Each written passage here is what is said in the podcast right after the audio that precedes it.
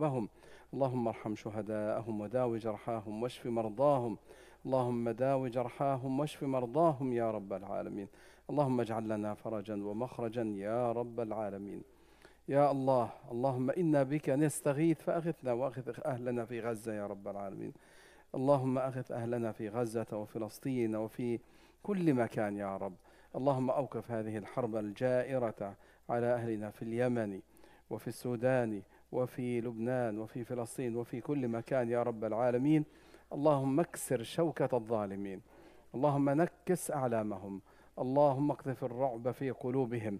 اللهم ردهم مذءومين مدحورين يا رب. اللهم صل على محمد وعلى آله وأصحابه أجمعين يا رب العالمين. أيها الإخوة واجب كل مسلم وواجب كل إنسان أن يواجه الظلم والطغيان وأن يأمر بالمعروف وأن ينهى عن المنكر. ولا يجوز لإنسان أن يرى منكرا أو ظلما وأن لا يفعل حياده شيئا. يجب أن يفعل شيئا. يجب أن يقول شيئا. وتصديقه في حديث رسول الله صلى الله عليه وسلم من رأى منكم منكرا فليغيره بيده فإن لم يستطع فبلسانه فإن لم يستطع فبقلبه وذلك أضعف الإيمان. إذا فليسأل الإنسان نفسه ماذا فعلت لأغير الشر والفساد والمنكر؟ وهذا الذي يغير اسمه مصلح. وأما الذي لا يغير لا يغير ولو بقلبه لأنه بقلبه معناه مقاطعة.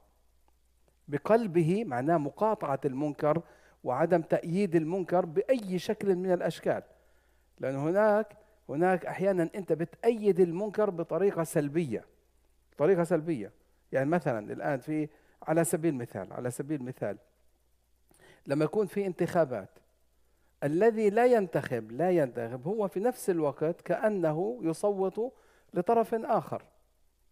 فقط هذه للمعلومة عامة ليست متعلقة بأي حالة الآن. واضح؟ أنا عندما لا أفعل شيئا عندما لا أفعل شيئا أنا أفعل حقيقة لأني كأني أدعم الطرف الآخر.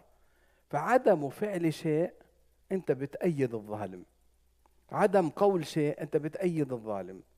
ومن هنا ورد في الأثر في الأثر الساكت عن الحق شيطان أخرس.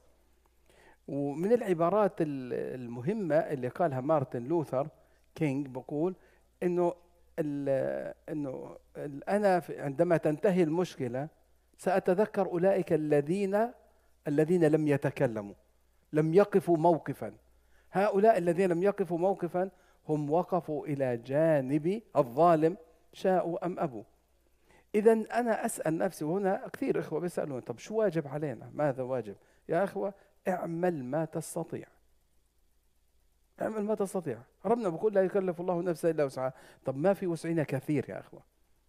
ما في وسعنا كثير.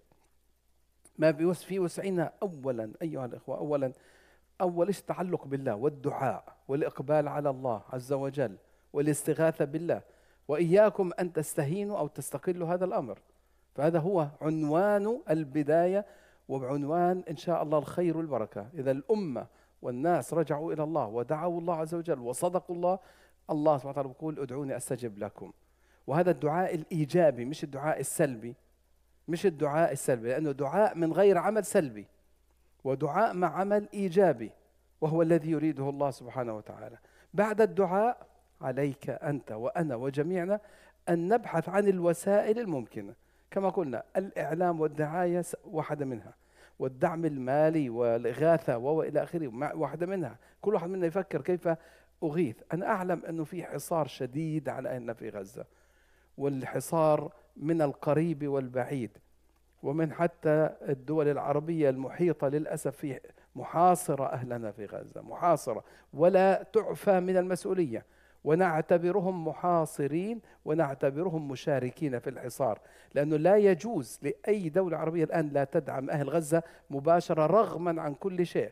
ما تقول والله مش سامحون لنا مش فاتحين المعابر. لا إنتوا افتحوا المعابر رغما عن كل أحد. هذا واجب شرعي وعدم فتحها. يعتبر اشتراك في المحاصرة. عدم فعل شيء من أهل مصر من أهل سوريا من أهل الأردن من أهل مصر من أي بلد وهم يرون أناسا الآن 700 ألف عندهم مرض معدي في غزة. يعني أهل غزة الآن كلهم في أمراض لا يعلم بها إلا الله. الآن مليون وأربعمائة ألف الآن يعيشون في خيام أو يعيشون في العراء أو أكثر طبعا. الآن في ناس تحت الردم القتل التدمير. هذا إخواني لا يجيز لأحد الصمت. ثم بعد ذلك الآن العمل الدعائي والإعلاني ثم المظاهرات.